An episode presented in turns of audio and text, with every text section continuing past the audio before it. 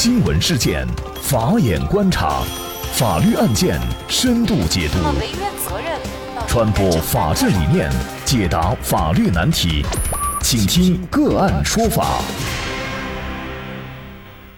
大家好，感谢收听个案说法，我是方红。更多的案件解读，欢迎您关注个案说法微信公众号。今天我们跟大家聊一下，男子豪送女友奔驰车，分手以后却偷偷开回去，女子起诉能要回来吗？据江苏新闻报道，孟女士和严先生同在南京溧水区一家集贸市场做生意，两人都离过婚。二零一九年五月确立恋爱关系一个月以后，严先生花三十万买了一辆奔驰小轿车送给孟女士，车辆登记在孟女士名下。随着交往深入，两人矛盾不断，最终分手。二零一九年十一月，双方就签订了一份分手协议，协议当中约定奔驰车归孟女士所有，送给孟女士奔驰车，原本是想和孟女士能够。一起携手走入第二次婚姻，这婚没结成，车却送出去了。严先生是越想越气，那严先生呢就又偷偷的把奔驰车开回了自己家。前男友送给自己的车又被前男友开走了，孟女士坚决不妥协，她向法院状告严先生，要求对方归还奔驰车。严先生也提起了反诉，要求孟女士返还奔驰车。严先生，严先生认为呢，他是为了结婚才送给孟女士奔驰车的。如今婚没结成，孟女士应该返还奔驰车。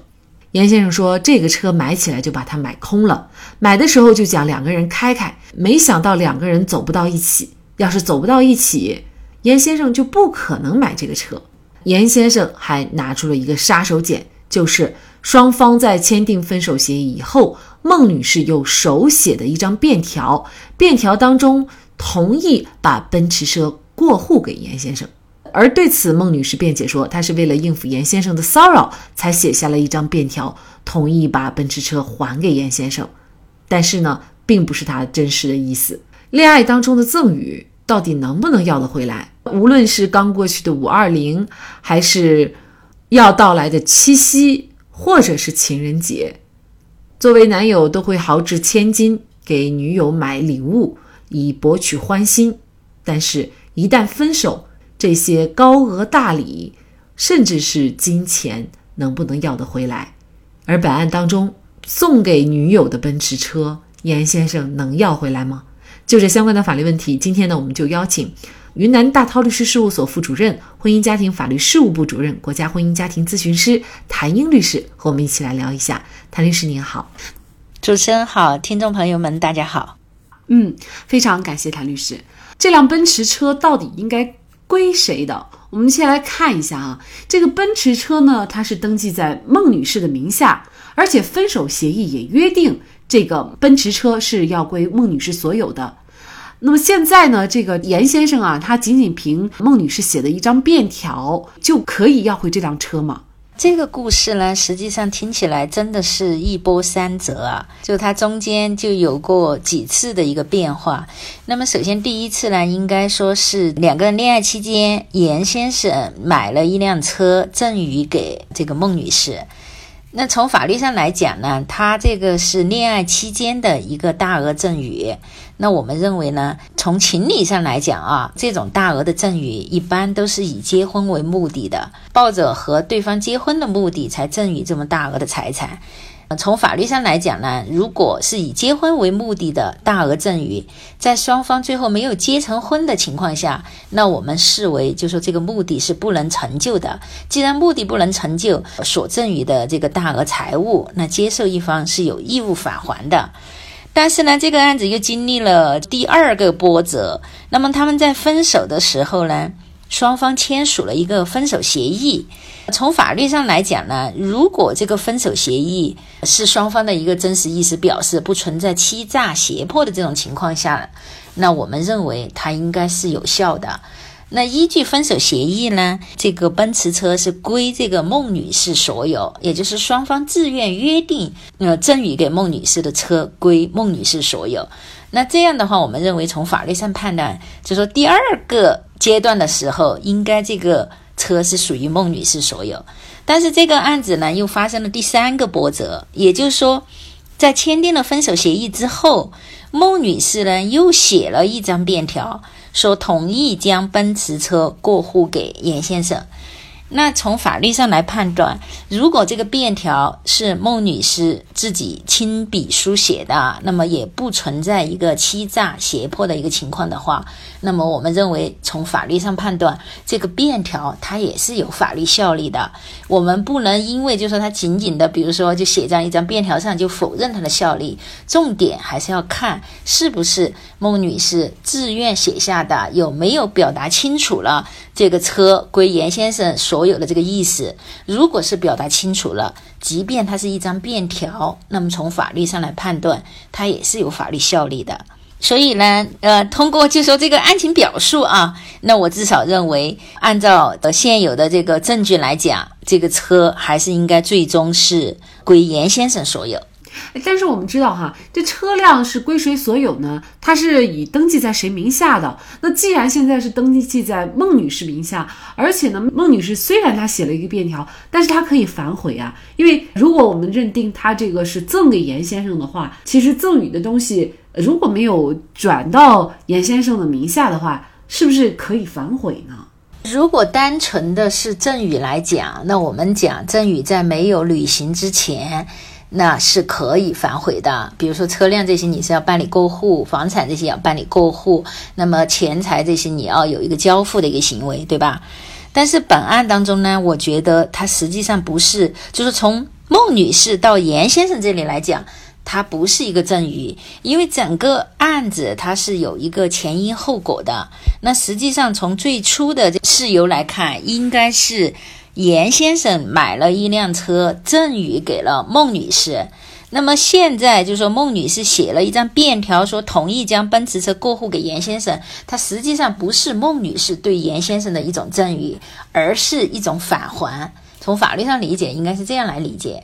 那么我认为，就说如果是返还的话，你自己做出的一个真实的一个意思表示，不存在一个欺诈胁迫的情况下，那这个从法律上判断还是有效的。就如果没有前面的前因啊，那你可以讲写一张便条过户给你，是赠送给严先生。但是因为有前面的前因，所以这个不能讲是孟女士赠与给严先生。这个案子当中啊，还有一个比较有意思的点，就是说，应该说是在签了这个分手协议，约定奔驰归孟女士所有之后啊，这个严先生呢，偷偷的把这辆车开回了自己的家，开走车的那个当时那个车应该还是属于孟女士的。那偷偷开回来了，这样又属于一个什么行为？能够认定为盗窃吗？这个车归孟女士所有的情况下，那么作为严先生来讲，即便是他出的钱买的车，那么他对这个车也不享有占有和处分的权利。那么他实际上偷偷的去开这个车，从法律上来判断，肯定是不合法的。呃，是不是当然的认定盗窃呢？可能就要具体情况具体分析。如果呃孟女士没有写写过这个便条，说同意把这个车过户给严先生，那么他这个行为，我认为是可以认定为盗窃的。呃，相当于就没有经过所有权人同意，偷偷的就把别人的财产拿回来了。但是这个中间呢，因为孟女士又写了一张便条。即便是孟女士写了这张便条，实际上严先生他也不能说他自己偷偷的去开回来，他应该去和孟女士商量。既然你同意把车过户给我，那这个车你就应该交给我来管理使用。如果孟女士不同意的话，严格的一个合法的途径，他应该凭着这个便条向法院去起诉，然后起诉法院判了之后，车归他之后，他才有权利说通过执行的方式把这个车拿回来。就说他自己偷偷去拿这个车，从法律程序上来讲应该是不合法的。但是因为最终孟女士是写过便条说车归她的，所以说呢，这个就还构不成盗窃，只是说他处理这个的方式有点不恰当。其实这个问题它是非常有普遍性的哈，就是恋爱期间你赠送的一个礼物还是转款也好，那么分手时可不可以要得回来？应该说，如果是大额的钱财或者是礼物的话，都认为是以结婚为目的的赠与。那么如果是没有结婚，那么这些东西是可以要回来。那这个东西怎么来判断它是否是大额的呢？法律是没有一个就是说很。详细的一个规定，这个实际上在实践当中呢，就是法官的一个自由裁量权，而且法官呢一般是根据就是我们日常的一个生活经验和生活法则来判断。举个例子，比如说我们平常恋人之间表达爱意，可能会发一些红包，什么五二零啊、幺三幺是啊，那这些的话，一般来讲，我们认为就是说是恋人之间互赠礼物的一种表达爱意的一种表示。但是如果就是说他赠予的就我们讲是车啊、房啊，或者就是说几十万、十几万呐，这个远远超过了日常我们礼尚往来的这种金额的话，那一般就会。被认定是以结婚为目的的赠与。前几天也刚好是五二零，那么网上就是包括微信朋友圈都流传一个段子，就你在转款的时候，你最好不要转五二零啊，或者幺三幺四啊，你就转个五百也行啊，就是防止以后你分手的话，你这些钱你可能要不回来呀。呃，恋爱期间。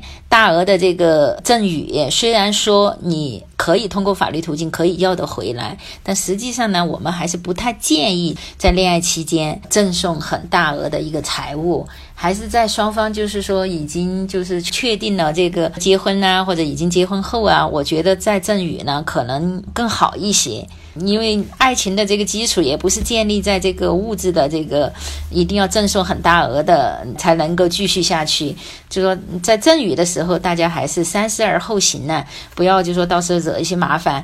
呃，虽然法律途径你要得回来，但是你费时费力，然后又伤感情，对吧？那我们也经常接受到这样方面的咨询，就是女方呢，她会给我们咨询说，男方啊，恋爱期间主动给他多少多少钱，或者给他买各种什么金银首饰，包括手表等等，根本的就不是他要主动要的，但是男方就是要给他，那他就收了。现在分手，男方又要，那么他就觉得不应该还。如果是男方有证据证明确实是赠予了对方这些东西，其实都是可以要得回来的哈。是，只要是以结婚为目的的赠与，最后没有结成婚，那应该是法律上通常还是支持返还的。如果要要，那么可能就要收集到相关的证证据。如果没有相关的证据，你要可能也是非常难的，是吗？是的，是的。所以我们就建议这些大额的资金往来。最好还是就是通过这个转账的方式，就是有到时候能提交相应的凭据，最好不要现金。我们曾经也遇到过，就是比如说。呃，婚前给付彩礼啊，就有些地方彩礼会给的比较高，二三十万，但是都是通过现金的方式给付啊。那么最后如果分手的话，那么这个钱要要的话，他再举证的话就比较困难。但是如果你通过银行转账或者支付宝或者微信啊这些，那就有相应的记录，就到时候自己举证的话会比较方便一些。所以呢，有些人会觉得，只要这个房子啊落户在我的名下，它就是我的了。其实，在这个恋爱关系当中还不全然，就是即便房子、车子已经落户到女方名下，但是如果没有结成婚的话，事实上这些东西都还是可以要得回来的。像我们的房子、车子都实行登记制度，一般通常的情况是登记在谁名下就是归谁所有。但是就是说，如果有其他相反的充足的证据能够证明这个所有权双方另有约定，或者就是说讲的属于应该返还的一些范畴的话，那么法院也会判决，就是登记这个名字的这一方把这些东西，房子也好、车子也好返还给对方。那么这个案件五月二十三号，南京溧水区法院作出了一审判决，孟女士要将奔驰车返还给严先生。千金难买真情意，万银难留无心人。若是真心又诚意，一花一草也珍贵。男女朋友之间的情谊，不在于赠送的礼物有多贵重，再贵重的物品也抵不上一颗爱人的心。正如美国著名作家盖伊的一句经典名言。爱情所需要的唯一礼物，就是爱情。好，在这里再一次感谢云南大韬律师事务所婚姻家庭法律事务部主任、国家婚姻家庭咨询师谭英律师。